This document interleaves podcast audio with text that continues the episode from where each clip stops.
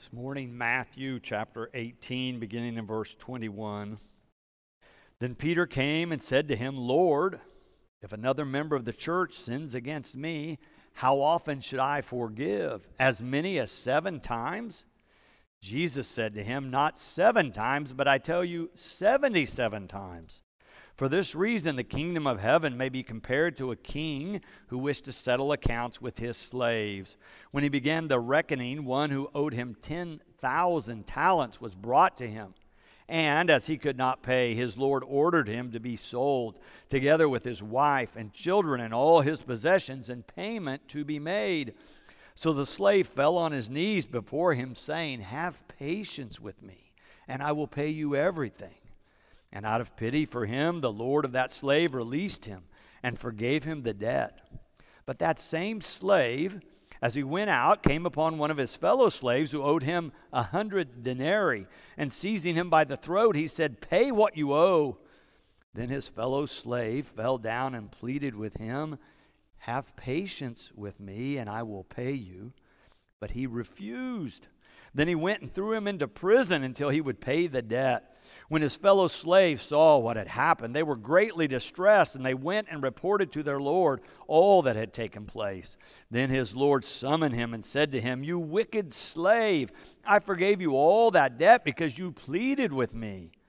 Should you not have had mercy on your fellow slave as I had mercy on you? And in anger, his Lord handed him over to be tortured until he would pay his entire debt. So my heavenly Father will also do to every one of you if you do not forgive your brother or sister from your heart. This is the word of God for the people of God.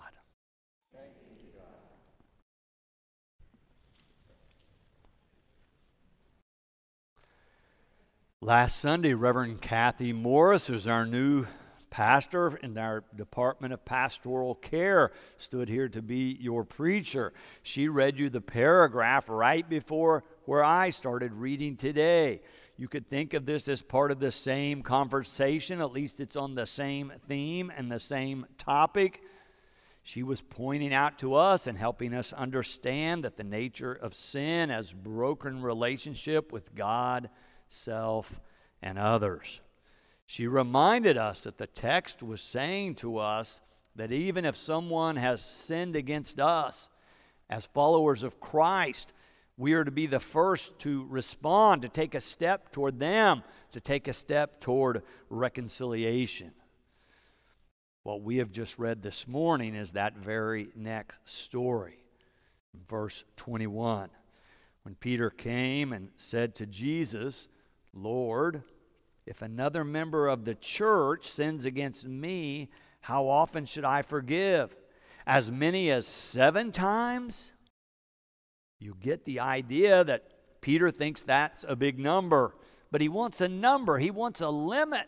He wants to know exactly how long he has to be kind and gracious and forgiving, and when he can bring the hammer down and cut the person off, maybe throw them out of the community of faith.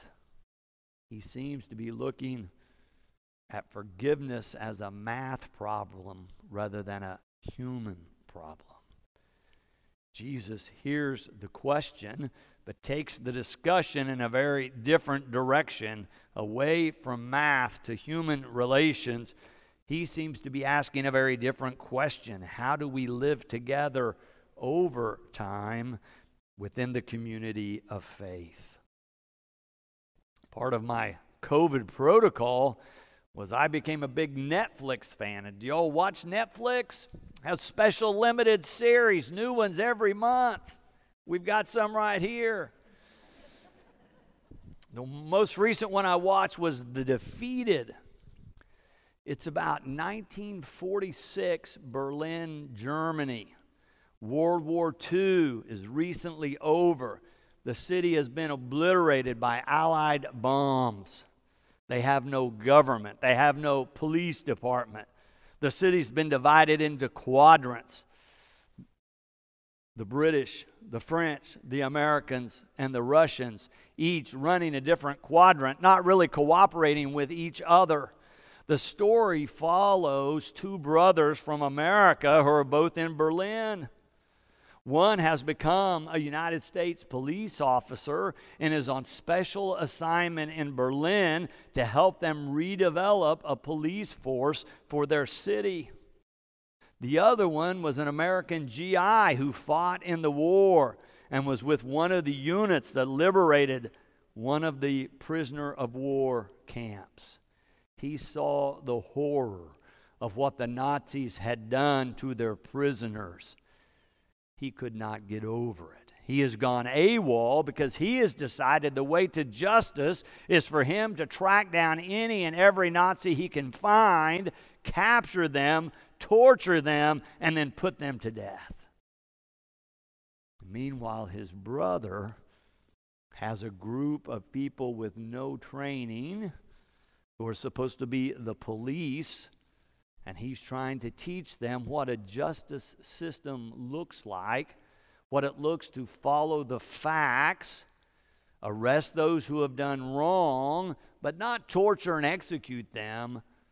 Have a justice system that sends them to trial and then decides the sentence.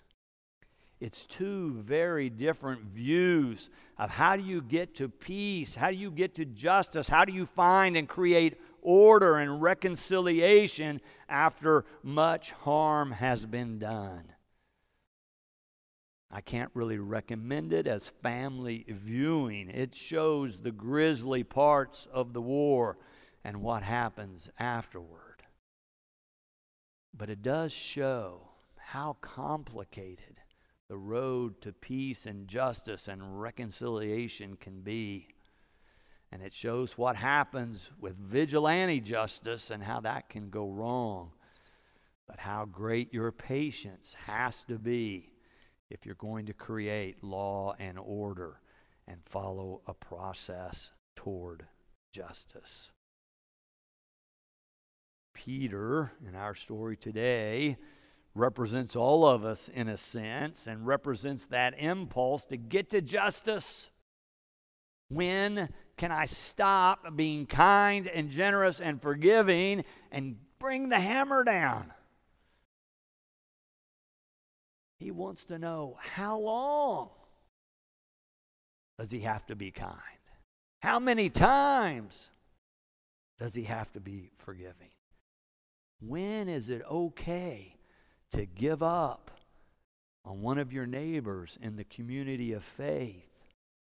He's thinking maybe seven times. As I read through it, I kind of wondered had Peter been wronged by somebody and maybe already given them six chances or maybe seven, and he's ready to bring the hammer down and he just needs Jesus to give him the okay and he'll cast them out and he'll bring resolution, if not reconciliation, to the situation. How long do I have to work toward reconciliation? How long do Christians have to follow Jesus in terms of how we treat one another? What's the limit? There's got to be a limit, Peter seems to be saying. Just give me the number. But instead of a number, Jesus gives him a story, a parable. Remember, parables are supposed to open our eyes and hearts anew to new possibilities of what life can be like, to new possibilities of living an abundant life in the community of faith. But the parable's also supposed to grab our attention and shake us up a little bit so we can hear and see anew. Jesus in this parable is using what biblical scholars call prophetic hyperbole or what we could think of as exaggeration to give us a new view. It begins with Peter's question of how many times? Seven? And Jesus says, No, 77. So if you're counting, it's too many probably to keep track of over a lifetime. Well, maybe accountants could do it, but for most of us, we're going to lose track before we get to 77 times of forgiveness in a relationship with somebody else within the community of faith. but it's an exaggerated number to get our attention. And then when Jesus begins to tell the parable, he says, This king calls people together who owe him. The very first one owes him 10,000 talents. Now, most of us don't know what a talent is, but our Bibles can help us. Mine has a handy footnote right after talent that says a talent was worth more than 15 years' wages of a laborer. So 10,000 of those, 10,000 times 15, 150,000 it's an impossible number, especially for a slave. Who's going to be able to pay back 150,000 years of annual income? It's an absurd number. Jesus, you can see, is painting a portrait of extremes. And then the slave, after being forgiven, walks out, runs into another one who owes him, the Bible says, 100 denarii. Now, denarii is one day's wages. So about 100 days of money compared to 150,000 years. It makes it a very small number, a minuscule number. So we're expecting that the slave's going to forgive that small amount when he's just been given this huge amount, but no, he grabs him and begins to choke him out. He's having none of it. He's throwing him in prison. But again, remember, it's a parable. It's supposed to hold our intention and get us to think about how we behave. And then we come to the end of the story. The king who had been so magnanimous, extending grace and kindness and being so very patient, calls the fellow back in. And this time, the Lord, the king, turns angry. And it says, throws this guy in prison to be tortured. It's an extreme response once again. But you might think of this as the snow globe sitting on the table. When you first see it, it's a serene picture or scene. But if you pick it up and shake it and snow goes everywhere, it's a dramatically different scene. Jesus is trying to shake us up. Jesus is shaking up Peter and any and all of us who will listen to think about our human relationships in a new way, in a different way. Dare I say, in a Christian way. Forgiveness is more art than math, I think Jesus is saying.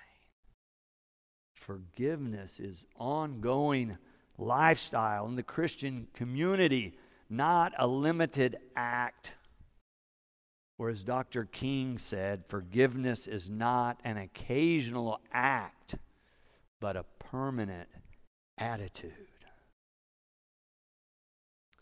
The good news for us is that in the parable, the king does have patience and shows mercy and kindness and generosity. And then toward the end, with the second encounter with the slave, ask this in verse 33 Should you not have had mercy on your fellow slave as I had mercy on you? It's a question for all of us in terms of how we treat one another in the Christian community. Should I have not had mercy? Since I have known mercy, should I not show mercy and kindness and generosity to another because I've known that from the hand of God? It's almost as if Jesus is saying, Don't be ridiculous, Peter. Quit counting, start loving. It reminded me of the text when I asked this congregation a few years ago to vote for their favorite text. You remember what came out number one? It was from the prophet Micah in the sixth chapter, the eighth verse. Do you remember what Micah wrote? God has told you, O mortal, what is good. And what does the Lord require of you but to do justice and to love kindness and to walk humbly with your God? Peter is looking for the minimum, looking for the least. When can I stop being kind and generous and forgiving? Jesus asked, How should we treat each other in the community of faith? It seems to me he gives a pretty clear answer. The answer is with mercy, grace, and forgiveness, with boundless love for one another over time, again and again. Now, this is not a license to sin because it's part of the longer story. Remember the story from last week, which was if someone has violated you, has sinned against you, what does Jesus say do but go to see them privately, one on one, and have a conversation, see if you can reconcile. If that doesn't work, then get a friend or two out of the community of faith and go again and continue the conversation. If that doesn't work, then bring it to the church. Now, in the first century, churches don't look like this. Our biblical scholars tell us typically a church would have been 12 to 18 people. So think of a small group or your Sunday school class. Work with those who know you both, in other words, and see if you can come to reconciliation. But you notice in that story, to get to reconciliation, to have the forgiveness, you have to have some accountability and repentance from the one who violated you. The one who was the sinner has to cooperate if you're going to get there. If you go by yourself and they don't want to listen, if you go again and they still don't want to be a part of it, if you ask the larger group and they still are not interested, they're signaling that they no longer want to be a part of that group anymore. Jesus wants to think about how does the community of faith work best? How do a group of people who want to support one another treat each other along the way? Christian life, Jesus is saying, is community life, is life in community with one another, and to continue to live in community. Then honesty, accountability, and repentance are also required along with this ongoing forgiveness. Jesus is saying this is the way to life and life abundant. This is the way Christians love one another. See, Peter's gotten off track. Peter's looking to sever the relationship with his sinning neighbor. Jesus is looking to restore the relationship with his sinning neighbor. Rabbi Harold Kushner writes about forgiveness often. He says forgiveness frees us, those who are extending the forgiveness. He tells a story about how so often we get bound up with one who has hurt us, and even though we are the victim, we kind of keep the wounding alive. He illustrates that by telling a story of a woman in one of his congregations who came to him and said, You keep telling me I'm supposed to forgive, but my husband left me and the children and is off philandering with another woman. And you want me to forgive him when every month I have to say to the kids, we can't pay the bills, we have no money, we can't do those extra activities while he's off spending all that money, living that kind of life? And Rabbi Kushner says, he responds by saying, I'm not asking you to forgive him because what he did was acceptable. It was not. It was mean and selfish. But I'm asking you to forgive him because he has no right to make you a bitter and angry woman. As long as you keep churning this up, he has a hold of you. Rabbi said, I wish he was out of your life and out of your head emotionally as well as he is physically.